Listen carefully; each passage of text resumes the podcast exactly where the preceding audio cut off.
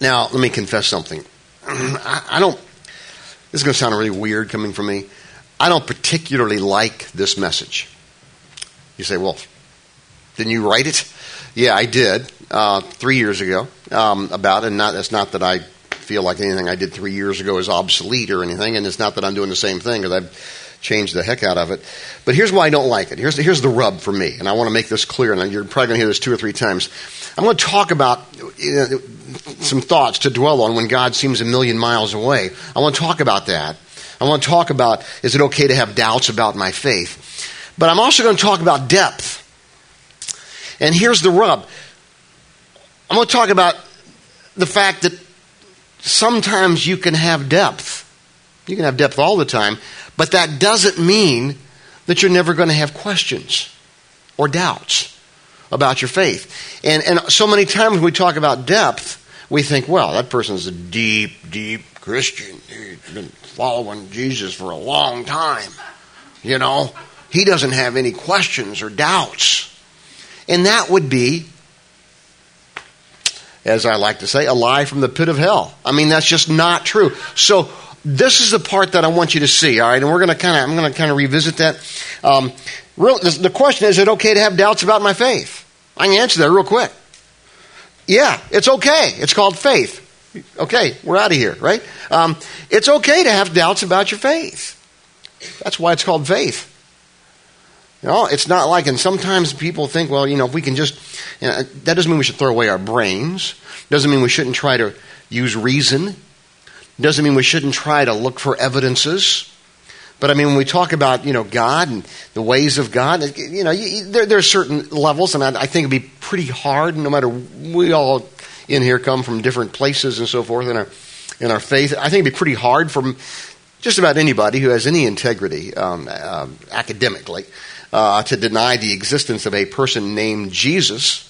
There's just too much history that would just uh, that just that points to the fact that G- there was a person named Jesus. Now, there might be some disagreements. Was he the Son of God? Was he God? Did he come for my sins, your sins? and, and die and, and, and, be raised again and so forth. So when I say, yeah, it's called, it, it's okay to have doubts about my faith because it's called faith. Um, there's many different levels of, of, of where that happens.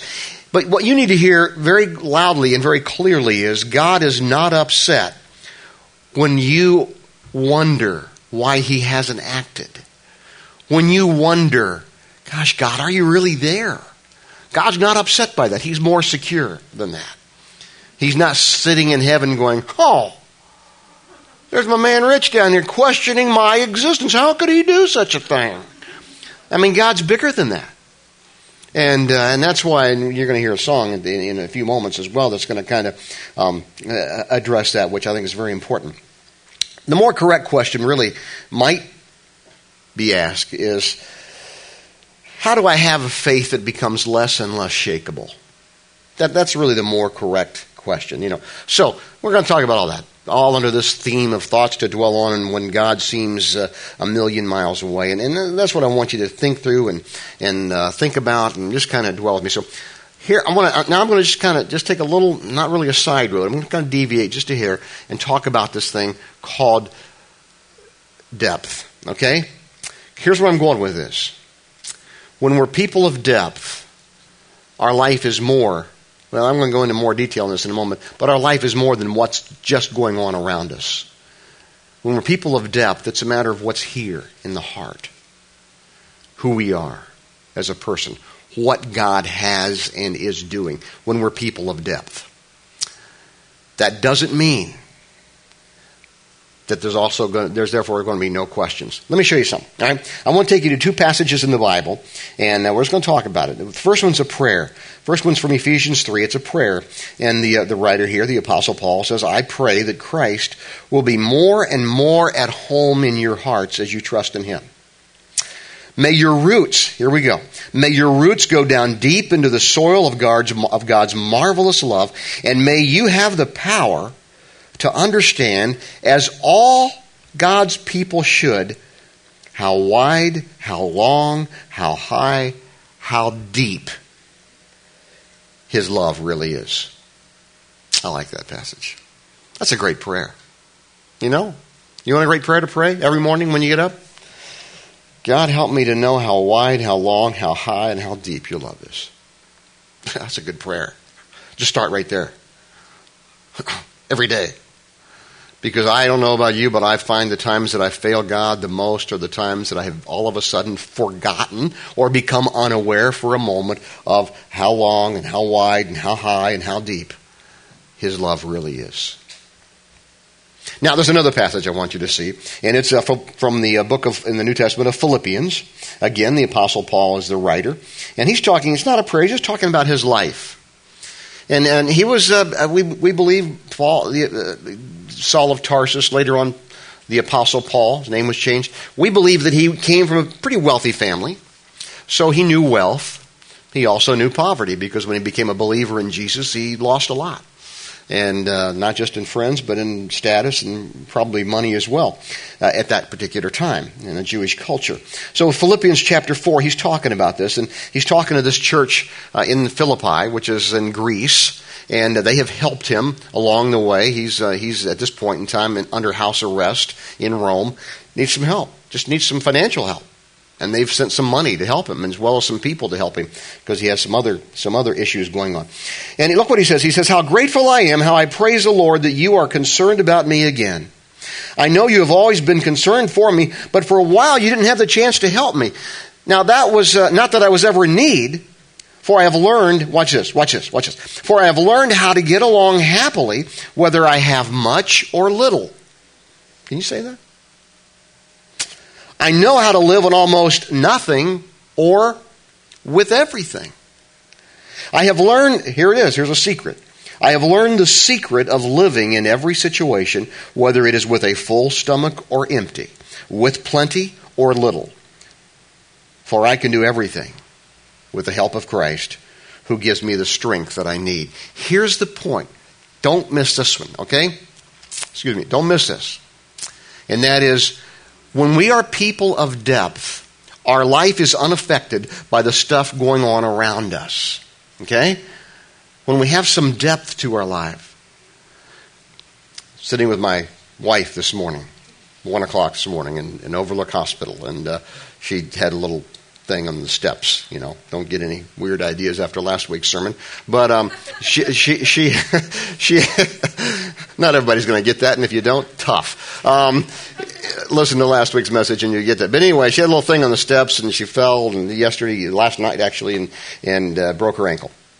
And um, so, and trust me, uh, I owe her a few broken bones because uh, this is the first thing I, she's had to nurse me through broken ankle, broken ribs, broken leg, broken head, broken arm, broken shoulder, uh, broken arm.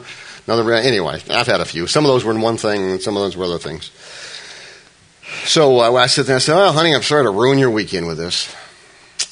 And uh, and it was kind of nice. I don't know if you know, you know Eric, one of the doctors he, who comes here, Eric and uh, Christina. He was on. He was one of the ER doc, and he was having to be on call, so it was great to have somebody you knew there.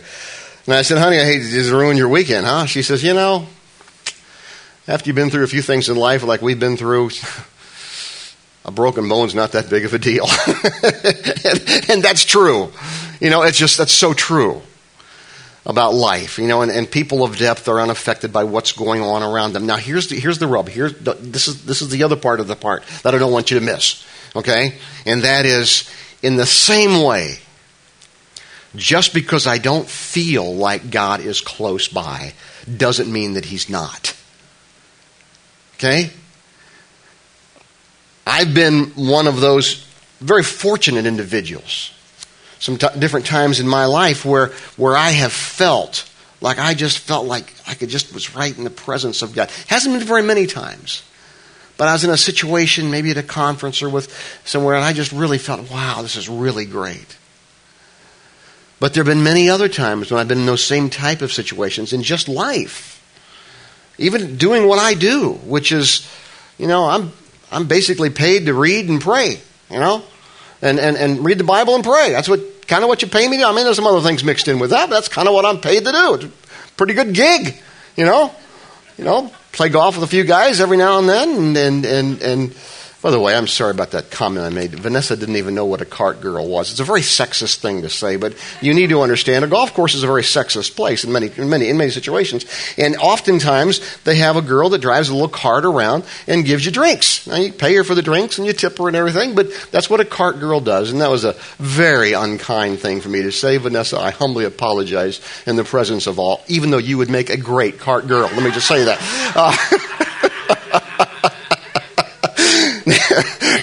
anyway, anyway, even in my profession of, of, ministry, where I'm basically paid to pray and read the Bible and, and try to prepare these things, even then, you don't always feel close to God. I was telling the earlier service, uh, there was, this thing I went to. Uh, few years ago, and I went as a favor, and it was a conference, and I really wasn't doing much there, and, and uh, I really as, as, a favor to some friends who were doing it, and, and, and there were a lot of people there, and it was in Colorado, and, and one of the one of the mountain retreats there, a beautiful setting and everything, and people were all going around at lunch, and, and, and they're, oh, isn't this great? And you know, I wasn't really feeling too great. There were a whole bunch of other things going on in my life at the time, and I was like, yeah, this is great. Inside, I'm thinking, I'd rather be a lot of other places. And then somebody said, somebody said, don't you just feel feel the presence of God.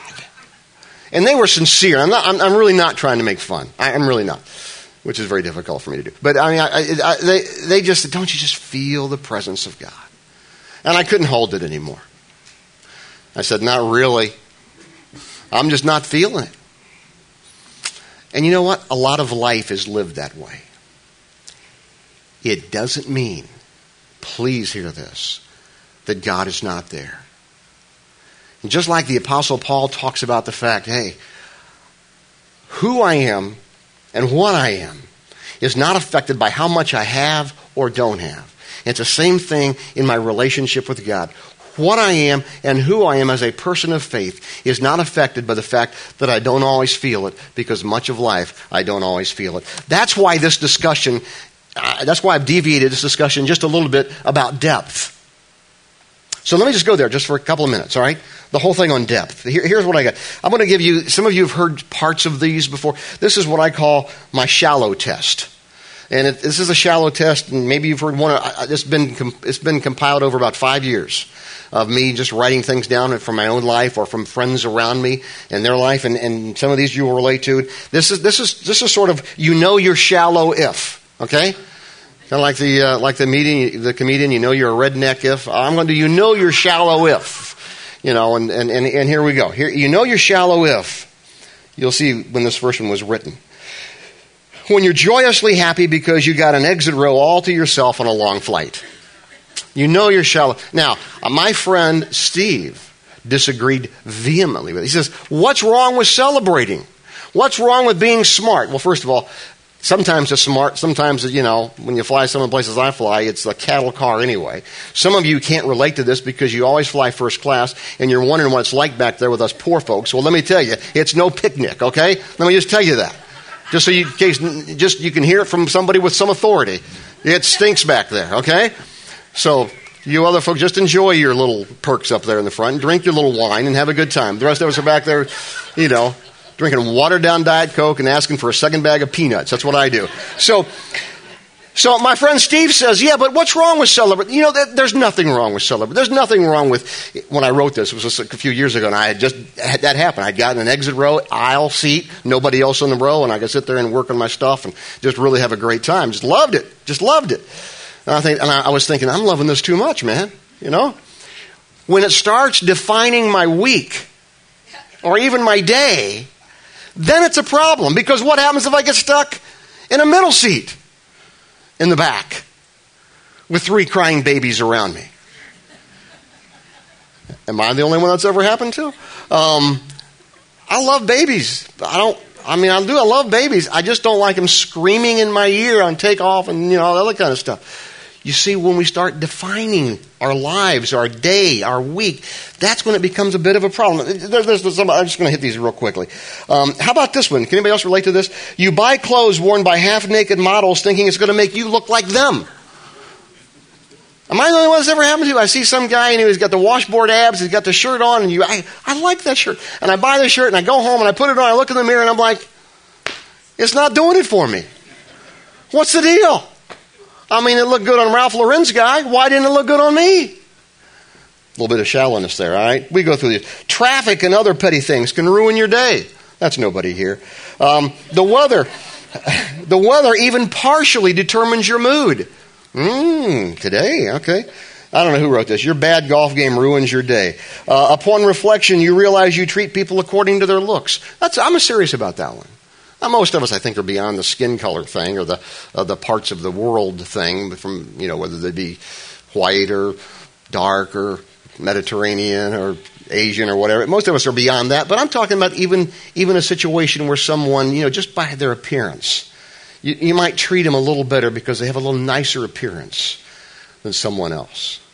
I wrote that too after situation where I felt like I just had been too harsh, too judgmental on someone. This, this is the one that I wrote, by the way. No, I remember I wrote. This is, I, I, this is over five years. I wrote this one after, and I've, I told the story before. I wrote this one after the, uh, the incident that I had. I've, I've shared it several times here uh, with the snowboarding guy that I snowboarded with that had, you know, had a face that looked like it fell in a tackle box. And, um, and, and, I, and I wrote, I just love that line. But, but uh, I wrote this after that because the guy was a great guy, great young man. I made all these judgments about him because he had all these all these holes in his face and everything. But um, yeah, it was, re- it was it was a real eye opening experience for me. And if you have piercings and here you here this morning, you know we love you, man. Okay, it's just great. Don't worry about it. All right. I'm going to show up with one someday just to test you people to see if you can do that. Um, when you think of people, you think about their shortcomings or their sins. You ever do that? Maybe somebody you know, maybe some, some might be shallow if you do that. You judge others by actions, but you judge yourself by your heart, by your heart's intent. Ah, I didn't mean to do that. People know my heart, and then somebody else does the same. Ah, those rotten people. You ever do that? Your day, your week, your month, your year is defined by what happened to you. That's really what it comes down to. You see, that's shallowness when I, as a person of faith, have that's and that's that's really the opposite of. I mean, obvious. That's the opposite of depth. Of depth, allowing the things around you to shape your day, your week, or your month. It'd be very easy for some of you, depending on your situation, to come out of this August and say, you know, I really had a crappy summer because of this and because of this and because of this. I hope you won't do that. I hope there's more to it than all the stuff around you. But just think about it. Think about life.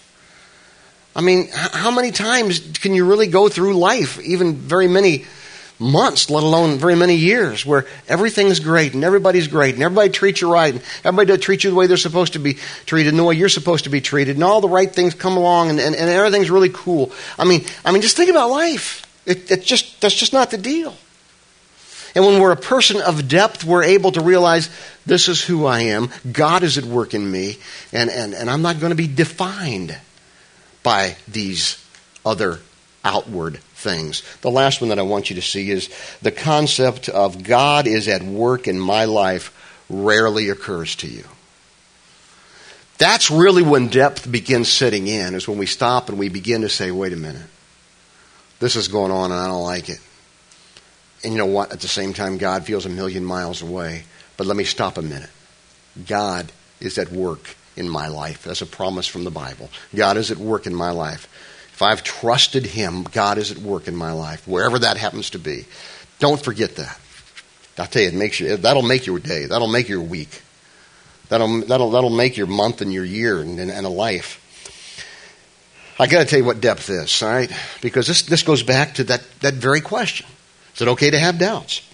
Depth, getting depth in your life is developing those deep roots that the Apostle Paul talked about.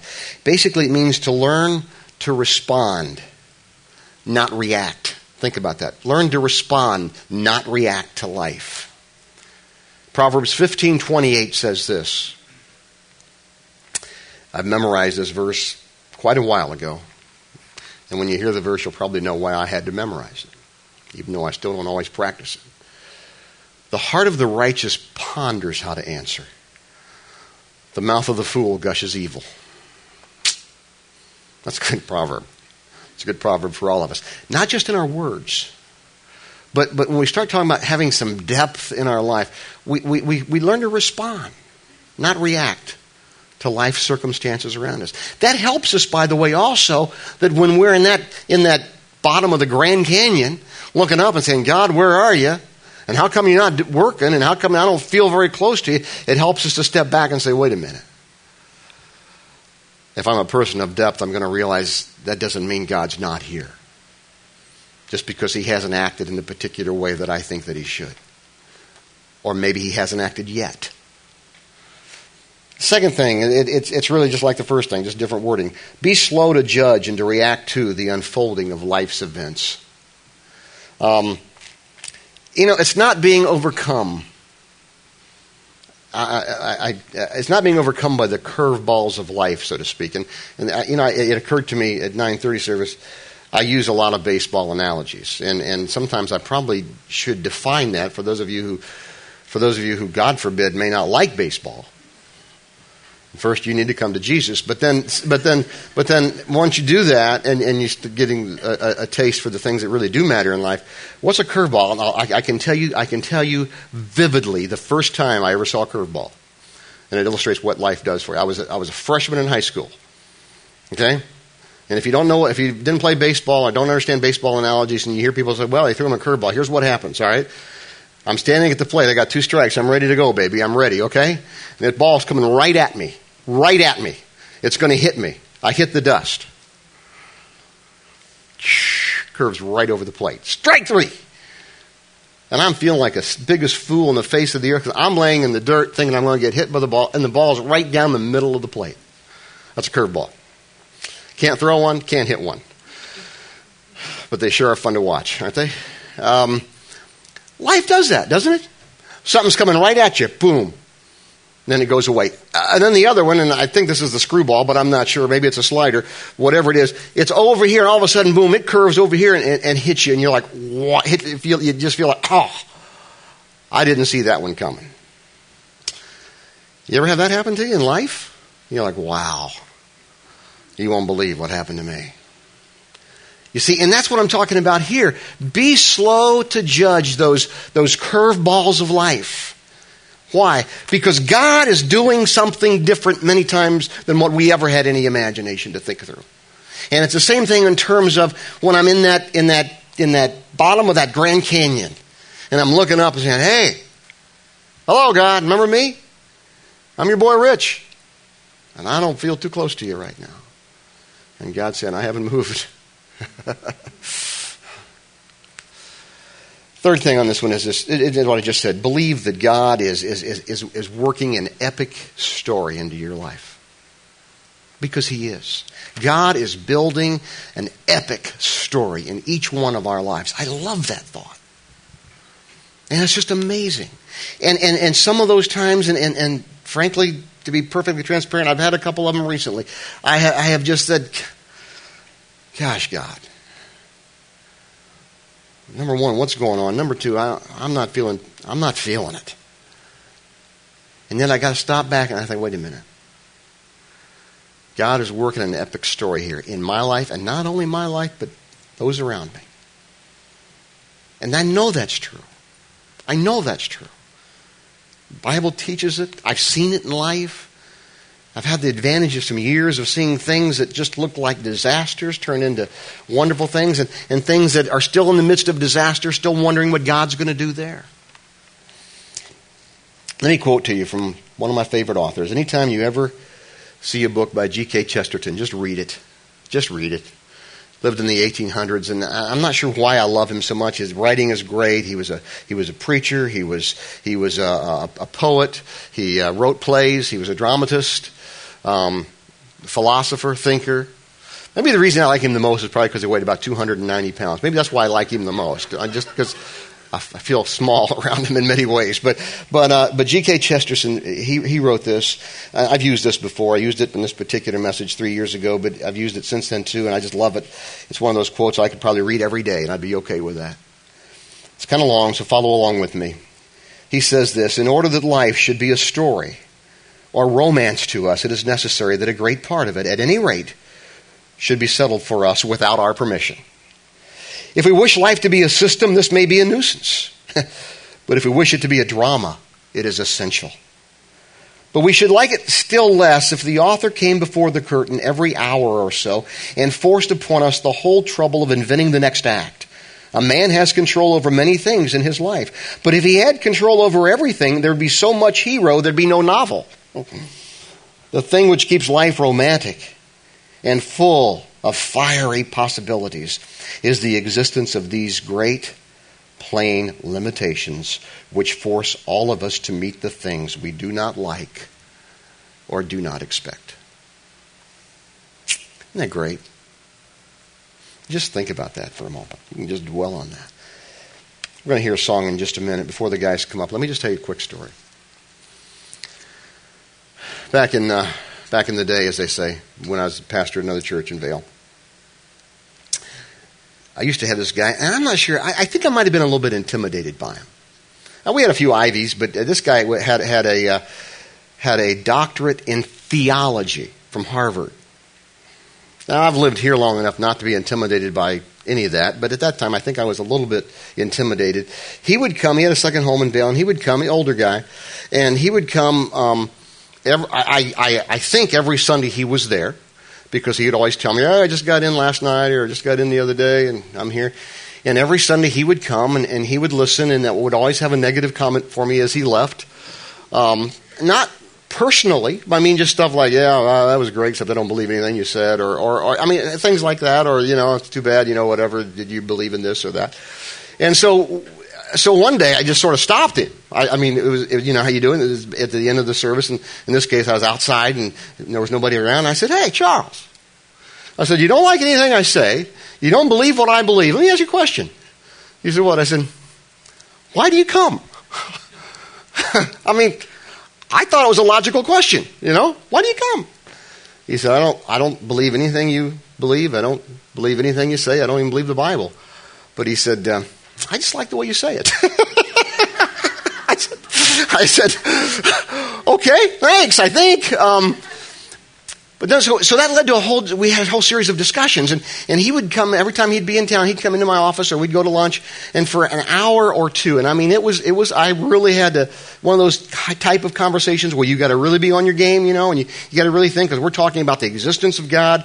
We're talking about the, the text. We're talking about the Bible. We're talking about bibliology. We're talking about textual criticism. We're talking about, um, the Trinity. We're talking about just all kinds of things. And I wanted to bring my A game, you know, as much as I could. And, and and I suppose part of it was that, you know, he's a, you know, doctorate in theology from, from Harvard. I want to show him that he's not going to show me up. I suppose some of the old, I know it's hard to believe, but there's a little bravado in me every so often. So, we were talking in one of our conversations, and I'll never forget this. And I said, you know, I said, we can sit here and reason and, and, and try to think through all these things and look for evidences here and there, and, and we should do that. But sometimes it still comes down to trusting Jesus. And I saw this emotion on his face. And, there's some tears started. And he said, You know, as much as I don't want to believe some of the things you're talking about, he said, When my first wife died and through those last days of her cancer, he said, With all that I know, all I could say was, Help me, Jesus. Help me, Jesus. And you know what? Wherever you are on this, I love that. And sometimes that's all we can do. And you know what? God honors that prayer. He hears that prayer every time. Get the band to come up and let's pray and just ask God to work. God, we do thank you so much for your grace and for your love and for Jesus. Pray, God, that we would have an understanding as much as we can, wherever we are on this pilgrimage of faith. Some of us, God, have been having a relationship with you for years and years, but we still have some of those moments when we just even question God. What's are you there? Some of us are still just sort of trying to figure it out. God, I pray you'd meet us wherever we are, and we thank you for Jesus and that he came and lived and suffered and died and rose again to give us to give us the ability to have a relationship with you, with our God. We thank you for that. In Jesus' name, amen. Aren't you glad? Just think this as you listen. Aren't you glad that God is big enough for your questions?